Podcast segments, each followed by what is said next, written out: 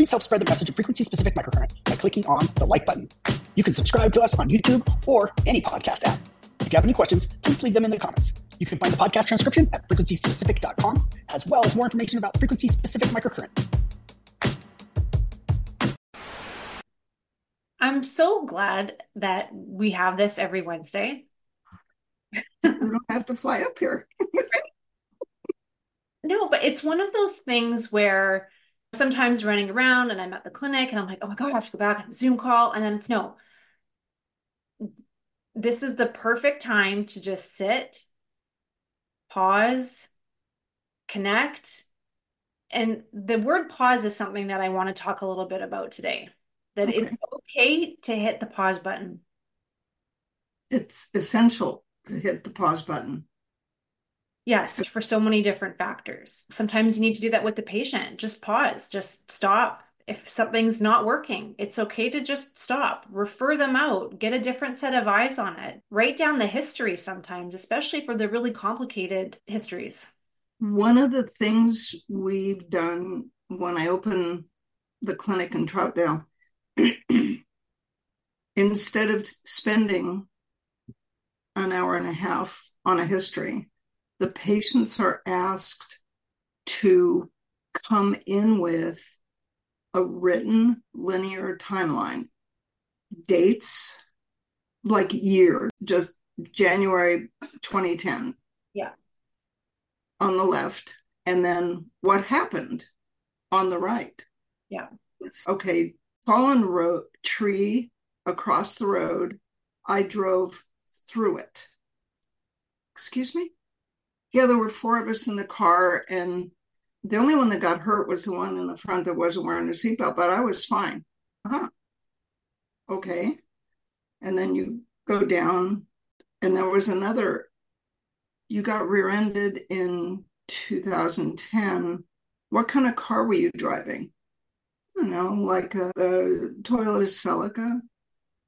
What hit you? Oh, a Ford F 150 pickup. Huh. How fast was he going?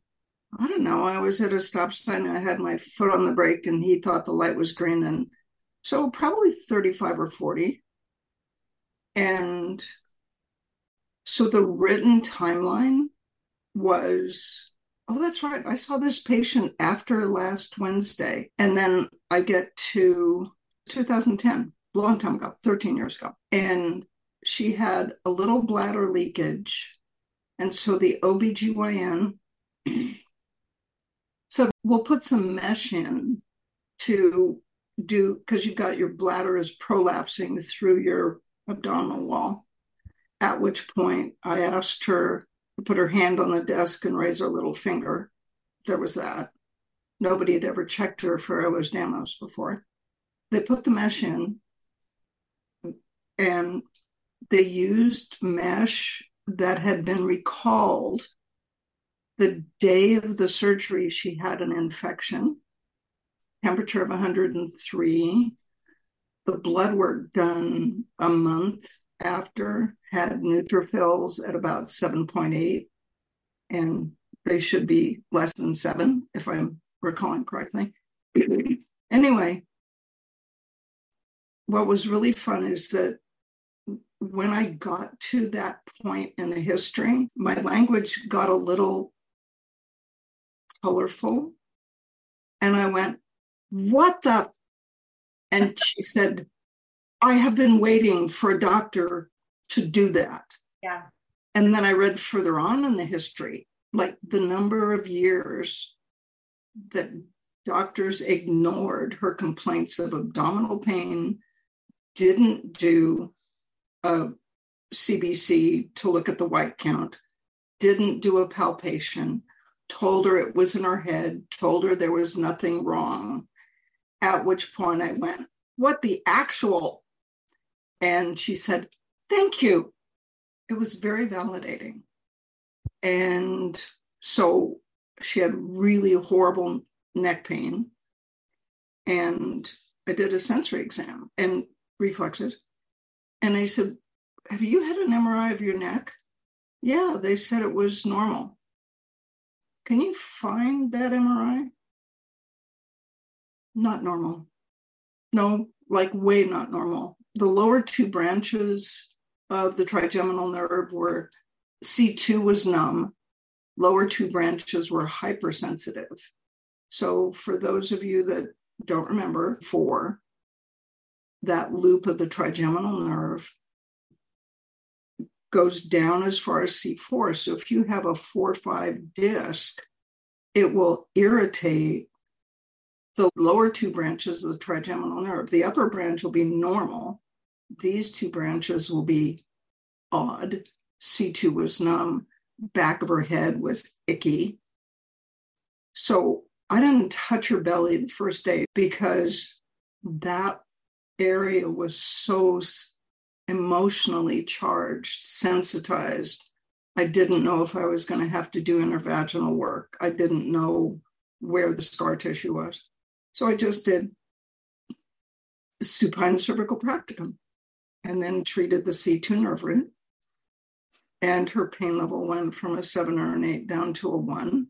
She was all happy. The next day, we worked on the scar tissue in her abdomen, and I tr- used the frequencies for infection. They didn't do much because in 2018, so 10 years after the first mesh was put in, another doctor finally looked at her abdomen, looked at her blood work, and said, This has to come out now. She went into the emergency room with severe abdominal pain, went to a doctor, had surgery like four days later. I treated for infection. Not much happened. And then I just started palpating for where the anatomy should be. So, over on the left side, just inside your pelvis, there should be something that feels like a sausage casing full of oatmeal. That's your sigmoid colon. And I put my hand down there and went, it's not here. There's no thing here.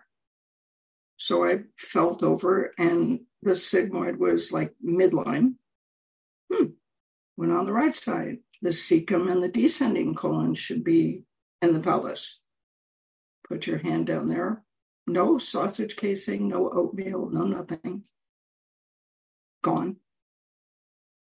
It too was midline. You had to go three and a half centimeters towards the middle to find all that stuff.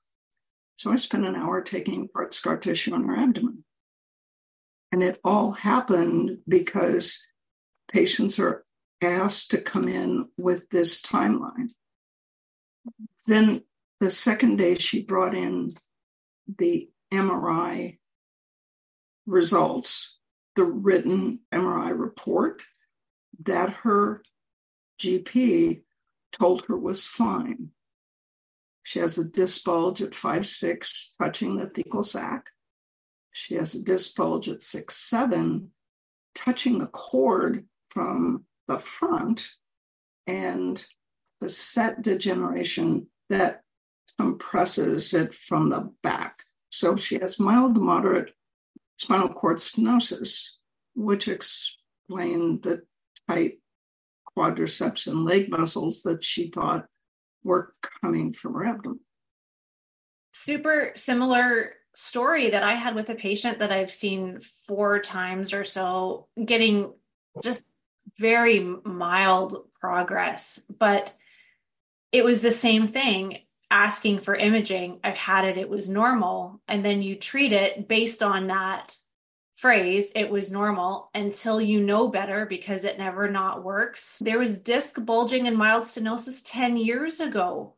I can't imagine what it is now. So, this is what I mean about hitting the pause button and saying, I'm going to stop doing this because I think we need to investigate further and get a clearer picture of what's happening. It's really not hitting the pause button, it's actually launching them into a better direction because you're getting a clearer picture of what's going on. So it really bothers me when you look at the report and this isn't normal. This wasn't fine. There are things that you should have been aware of because 10 years ago you could have done corrective exercise, you could have had different therapy to help stop that in its tracks. And it really bothers me when I hear people saying, oh, it's what a back should look like in someone's 50s. Maybe, but there are things that you can do to stop the progression. Don't just accept it. How do you read that says mild to moderate stenosis at six, seven, and then tell the patient that it's normal? I, I'm not sure. I've lived this week really frustrated. And when the, everybody that's listening has taken the core, when I talk about do reflexes do sensation, she had hyperactive patellar reflexes. Her C7, her triceps reflexes were hyperactive, which meant there was cord inflammation above C7. C5 was hyperactive. Cord inflammation above the level of the reflex means that the descending inhibitory reflex is or impulses are slowed they can't get to the reflex in time to make it a plus two it's a two or a three it's hyper it's too right. brisk mm-hmm.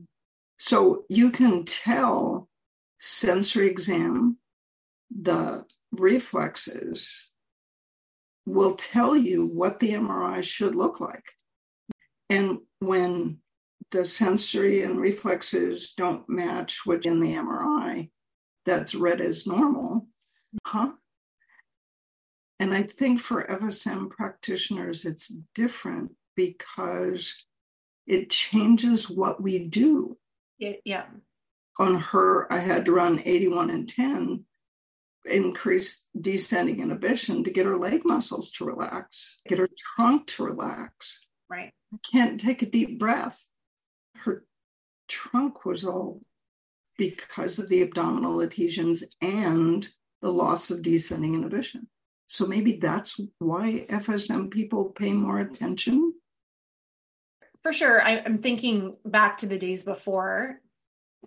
As a manual therapist, you have to be mindful of disc herniations. You, you take off splinting or muscle guarding that is there to protect the spine and that patient's going to get worse but yeah it, it, does change it changes things because we want to be specific and we want to dial in the treatment as fast as possible so whereas something might have been in the back of my mind before it's definitely at the forefront of my mind because i want all the information it just makes you better that's what i love the most about fsm practitioners is they want to be better we have a tool that lets us be better and as you say, makes us be better.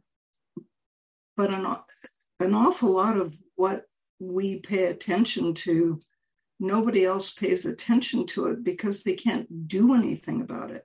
Yeah. This lady had multiple ankle sprains, a bladder prolapse at the age of 30 something.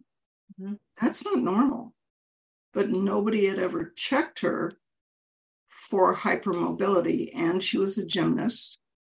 Nobody ever checked her because they can't do anything about it. And because we have a way of approaching hypermobility or Ehlers-Danlos, we go looking for it. I see frequency as because I used to just think about the limbic system and the midbrain, just go to the corner, just have a timeout. But it's almost like that with every tissue. It's almost like you have to treat every tissue and every pathology like a screaming toddler and getting down to their level and saying, I see you.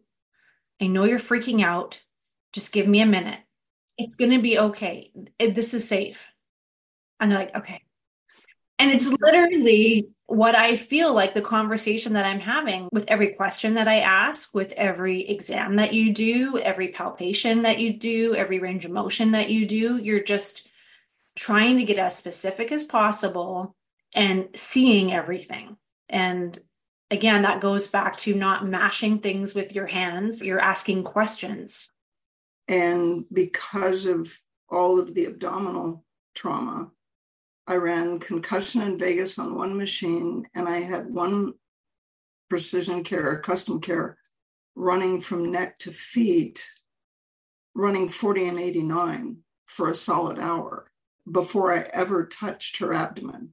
I had one quiet the spinal cord because the abdominal pain had been so intense for so long. Those pain pathways are sensitized. Yeah. And they're everything's amplified. So I ran quiet the pathways in the spinal cord, but quiet the limbic system, quiet the midbrain. Yeah. Before I ever touched your abdomen. Yeah. Then you touch the abdomen.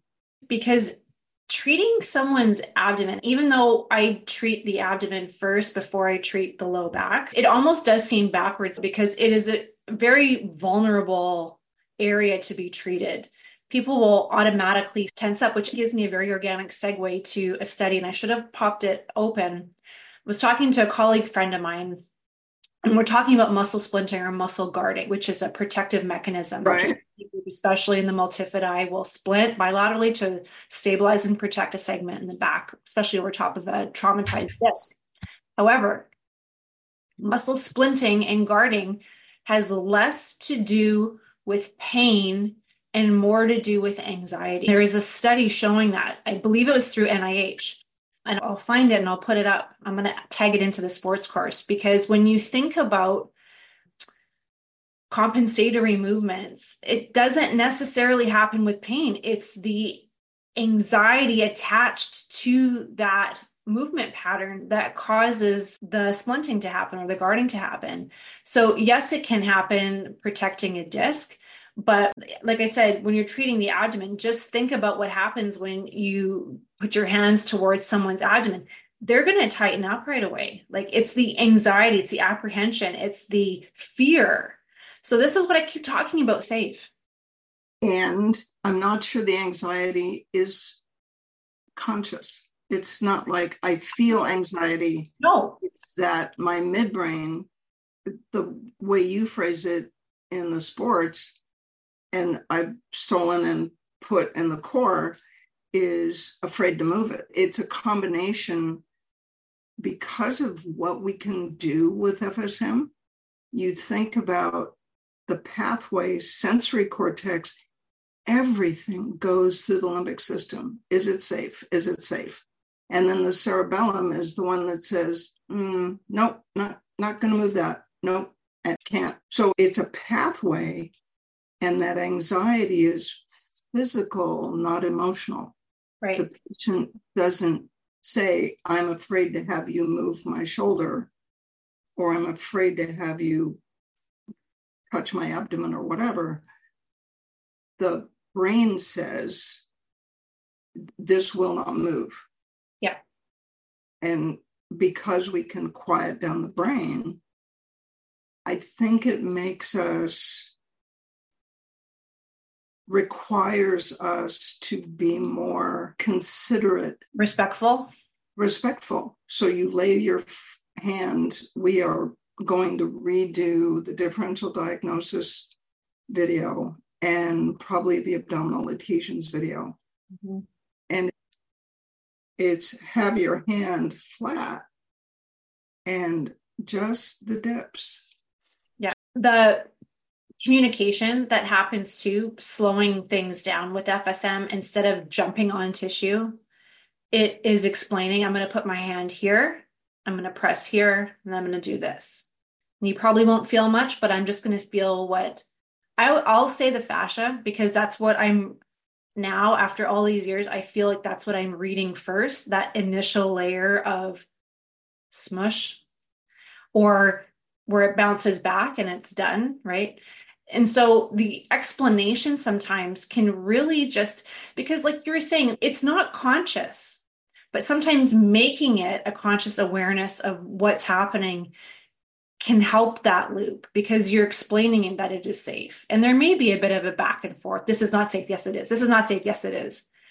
But that's not safe. And then the in this section where we talk about working on muscles, the number of times I have in all caps, wait, run the frequency. When it loosens by one to two millimeters, follow it down. And it's like it, and that's the pause button is follow the frequencies down. Yes, I'm so glad that you have that pause, and I'm going to borrow from you. See, we share. Yes.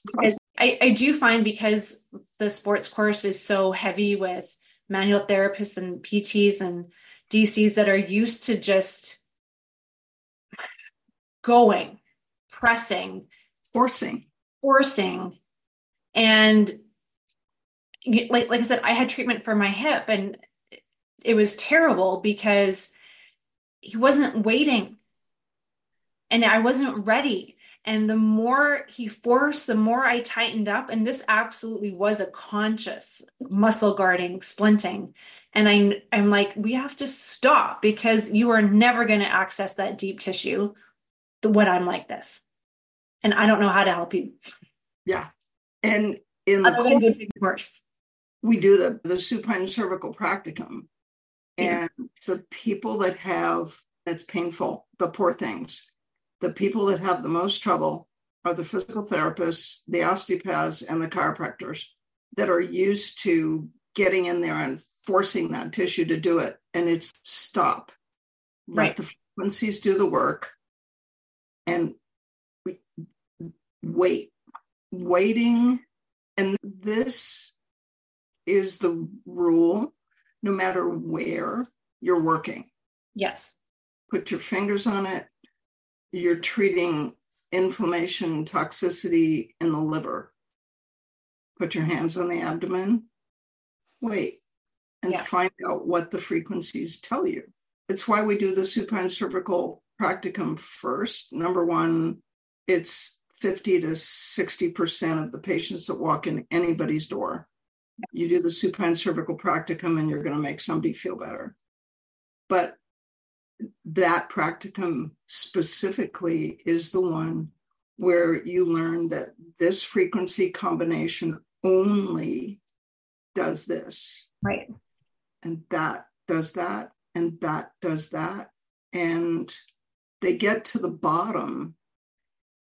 And so we've done the ligaments, the nerves, the facets, we get to the discs, the muscles are all pudding. I say, okay, now we're going to do 91 hardening in the fascia for those of you that are fashionistas. And hardening the fascia does absolutely zero, nothing, because we've taken care of the underlying drivers that make the fascia tight to protect it the weird thing is, we do increase secretions in the fascia, which you think would make it fluffier, and it gets smushier. Yeah. That's confusing. It used to be confusing until I saw this video. I believe it's called it, it's strolling under the skin, right? And that to me, when I see whenever I see that, I'm like, oh, that's why it works because you just see the water molecules going through little droplets. This little lattice when you think of anything that's dehydrated, right? It's just there is. I'm gonna take a little lateral move here. There is this okay. woman that I used to follow who did these recipe hacks all the time. Busy mom, I've got athletes at home. I was all about this, and she would use beef jerky and cut it up and put it in these mason jars that had noodles and water and seasoning. And then you just heat it up, and then the dehydrated beef jerky would hydrate, and you had some extra protein in these jars. That was my soup. So I think about like the IT band and high fascia areas as beef jerky. And when you hydrate it, it's obviously not as hard, it's more fluffy. Yeah. It's sinkable. And I want to go back again to the safety and something too. So I was going through some old notes that I, I had from a, a business meeting about advertising and using Yelp reviews and all this. And before it, using Yelp and Google reviews in the medical field, we didn't see it, but now everybody's leaving a review and people need there's an eight to one ratio of for every one bad experience, you need eight positive ones to negate the bad. And I wonder what that ratio is with movement sometimes because like you said you oh. have the subconscious of going that's going to hurt and It's no, it's not. Oh, it doesn't hurt. And I know it's got to be probably closer to 800 to 1. And again, the, the faster we can override that and make that midbrain safe and confident, and even more so than excited to move and joyful to move, because then you build on that trajectory. That's a, yeah. It is. And when I've got a frozen shoulder patient right now that came in at, at maybe 20 degrees and now we are at a hundred and and something like beautiful. But it's this last little piece that is like the hardest. And it's like losing the last five pounds. So you're right like closing that gap of okay it's safe but are you excited to move it is a whole different yeah. And explaining to a patient so there's two pieces of it. One, so they understand the process cognitively, but then because we can manipulate the nervous system directly to change the anxiety or the fear. Apprehension yeah. And so this patient came in her first visit was thursday. Her pain level she was really sensitive because she said, It hurts a six, but I minded an eight. So when they minded an eight, they're centrally sensitized. Yeah. So by Friday at three o'clock, her pain level is a zero.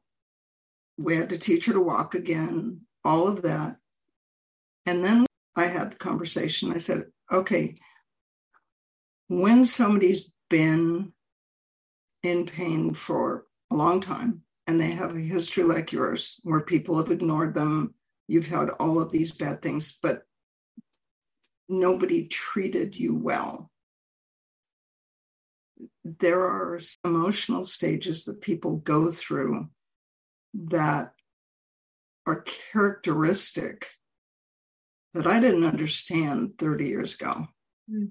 And it may be different for you. It's like grieving when somebody dies. Nobody does it the same way. But first, you're really happy.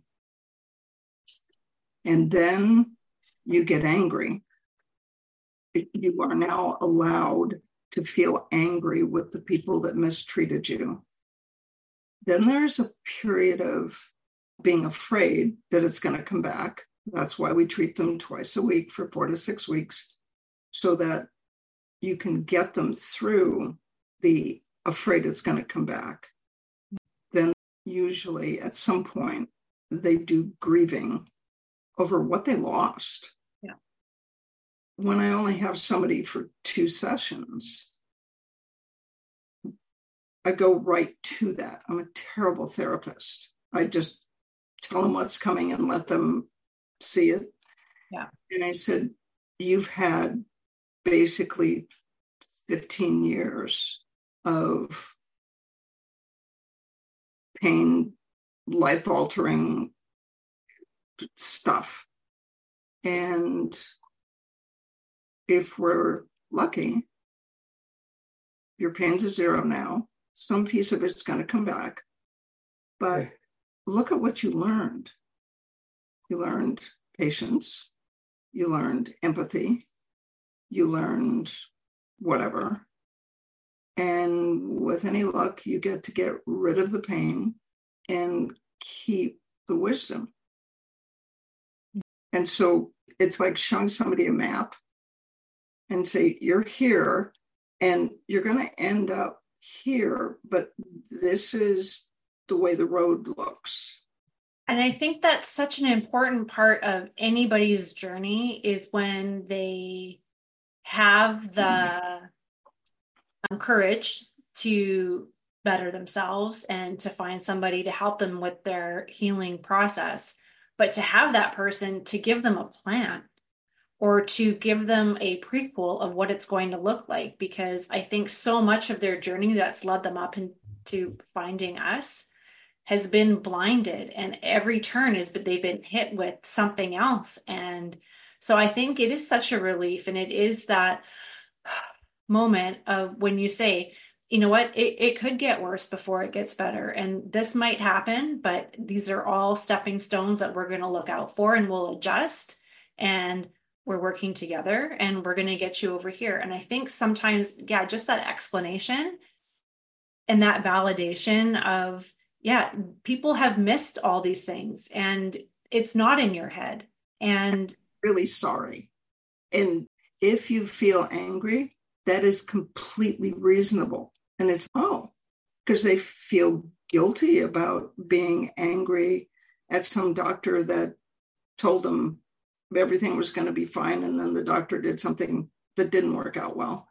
And so you give them permission to be where they are. Yes. And we have 40 and 89 and increased secretions in the vagus to help us do that. Yeah. It's so nice to have a tool.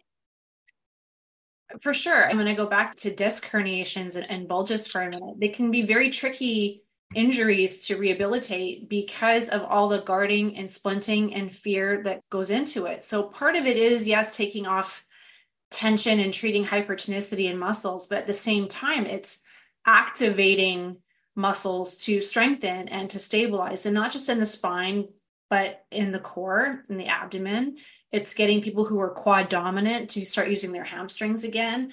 So it's all these little pieces that you have to look at, shine that light on, and get all these toddlers that were having independent temper tantrums to play together in the sandbox. That's not easy. It's easier for us than it is for most people. It is because it's like you give all the toddlers lollipops and then they're just happy in the sandbox together. Like, thank you very much. You fixed it. It's like taking a thorn out of the lion's paw. Yes. I know what? That's so funny that you say that. I had a patient say that yesterday because they had heel pain, but it was actually tib anterior. And once I got at it, they're like, oh, it's like the thorn in the paw. And I'm like, I love that analogy. Yeah. Let's get at some questions or comments before we go too far. If there are any, I see that there are some. I leave. All right. We oh dear. L4 through S1 fused. C2 C2 through T1 fused, but not what? What? Yeah. Okay. Am I reading that right? Yes. C2 to T1 fused but non-painful. Oh, awaiting surgery to fuse L1, L3 to L1. Wow. Okay, so L4 to S1 are fused. When you walk, your pelvis does this, sure. which makes your low back do this.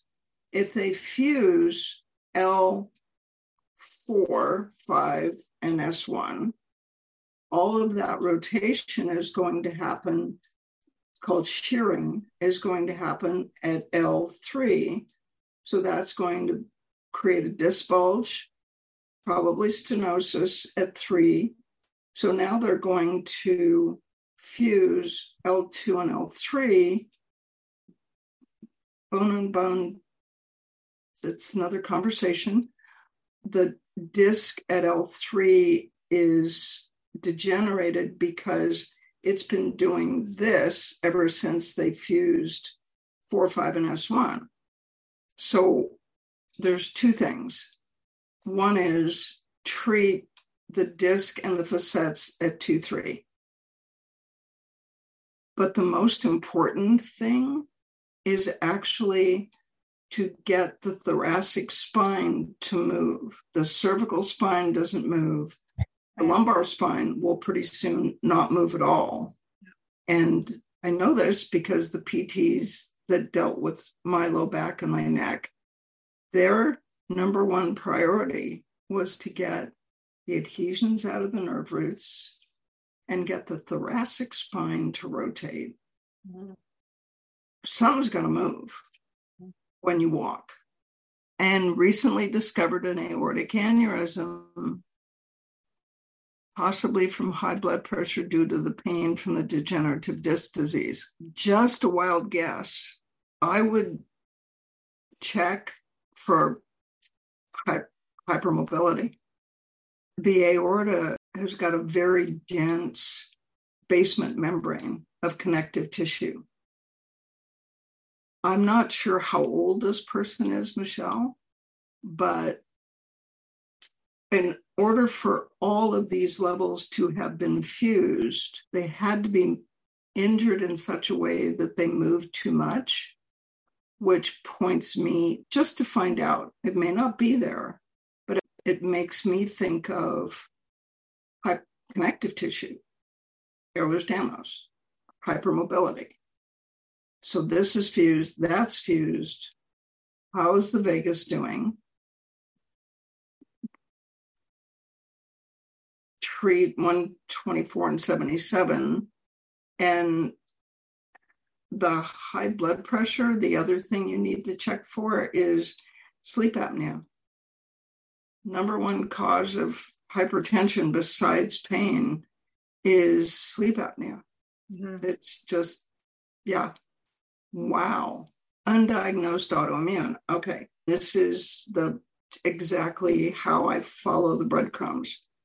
So, this part of the story, all the fusions, then the aortic aneurysm, that's you at least need to check for hypermobility or historic hypermobility. Is it possible to have an autoimmune condition if the vagus nerve is working?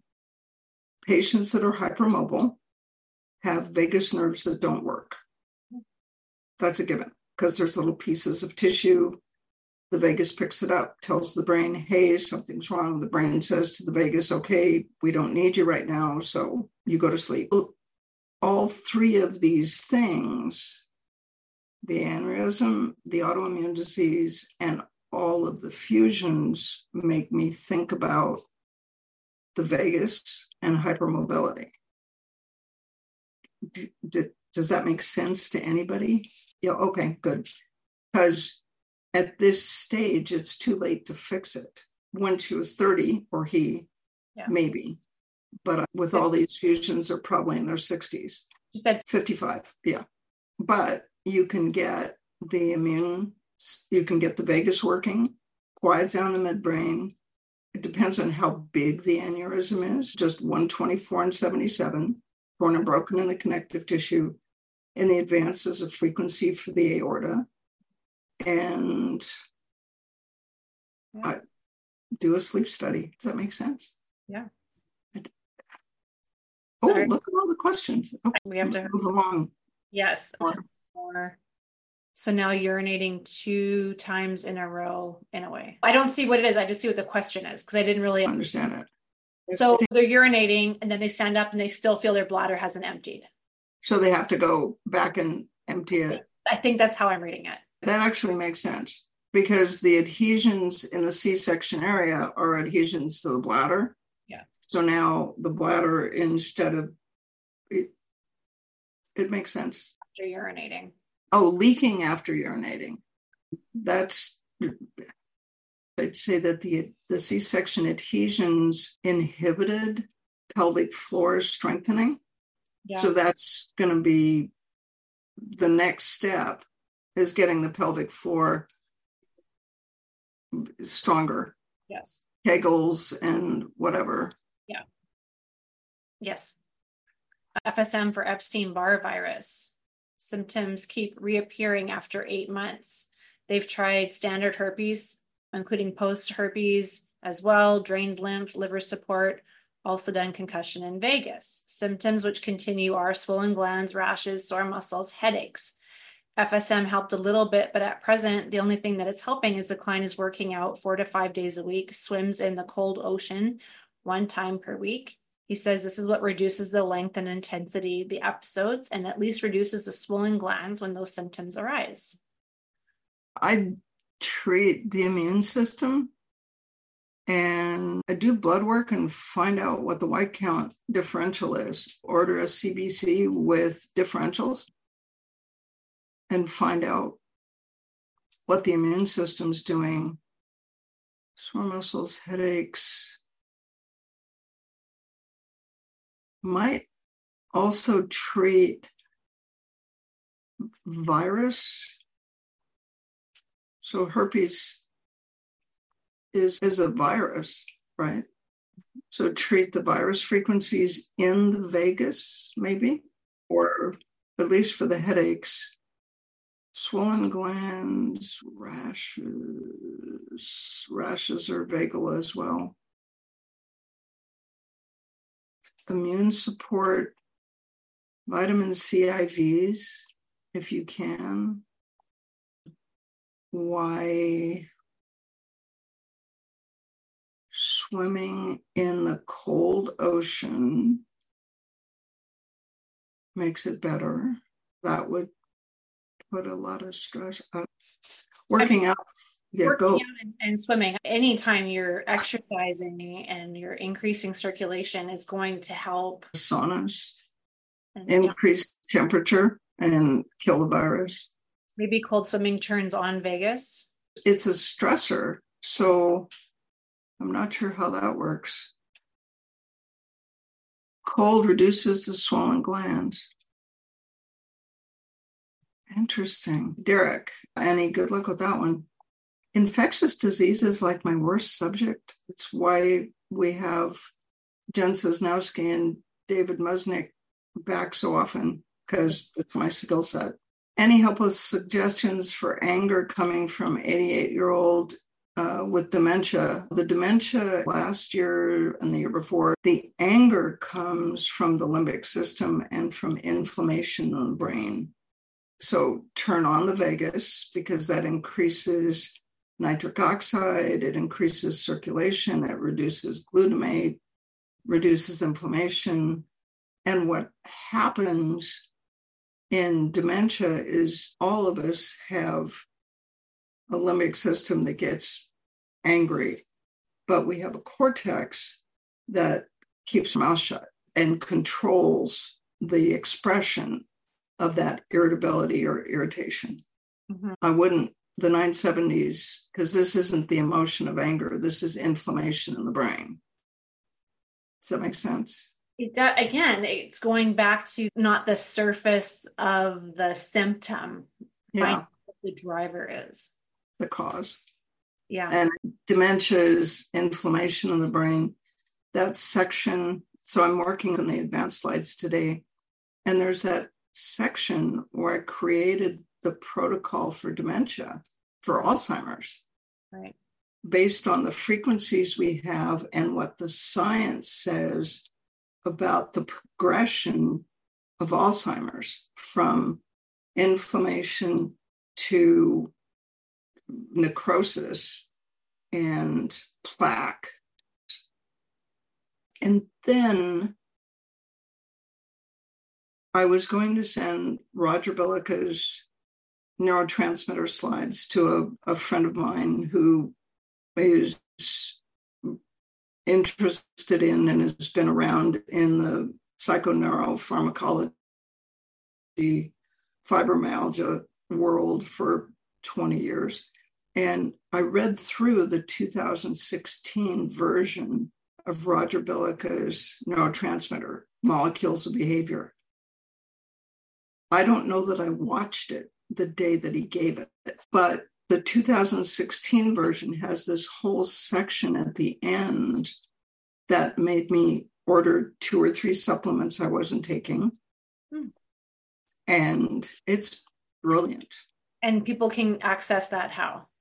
So yeah, they can either uh, Purchase it individually at the website or website. get the buddy It's included in the FSM Buddy Plus. subscription. Yeah. And the Buddy Plus is for your phone, but if you purchase it from Frequency Specific as a separate item, you get the slides. And And That's, I think, the important part for Roger's presentation. I go back and reread them at least twice a year. And for some reason, I didn't stop at dopamine this time. I kept going for another 40 slides. But in 16, we hadn't started treating the vagus yet. Right. And so it's not part of the neurotransmitter workshop and re- reducing glutamate increasing serotonin. The vagus increases serotonin, reduces glutamate. And when you reduce glutamate, you increase GABA. And it's so cool. Yes. Yeah. So I modified the slides just a little bit. Sorry, Roger, if you're listening. No, because we didn't know what we didn't know. Yeah. And then I was still afraid of treating the vagus.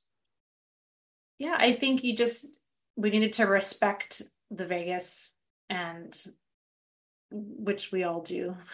yes. Once you see it, you can't ever unsee it. No. I, yeah. That is a true story. So I had a couple quotes that I wanted to say at the end because I wasn't sure where today was going to take us. I never really know. Sometimes I have a plan and now I'm learning to be more adaptable.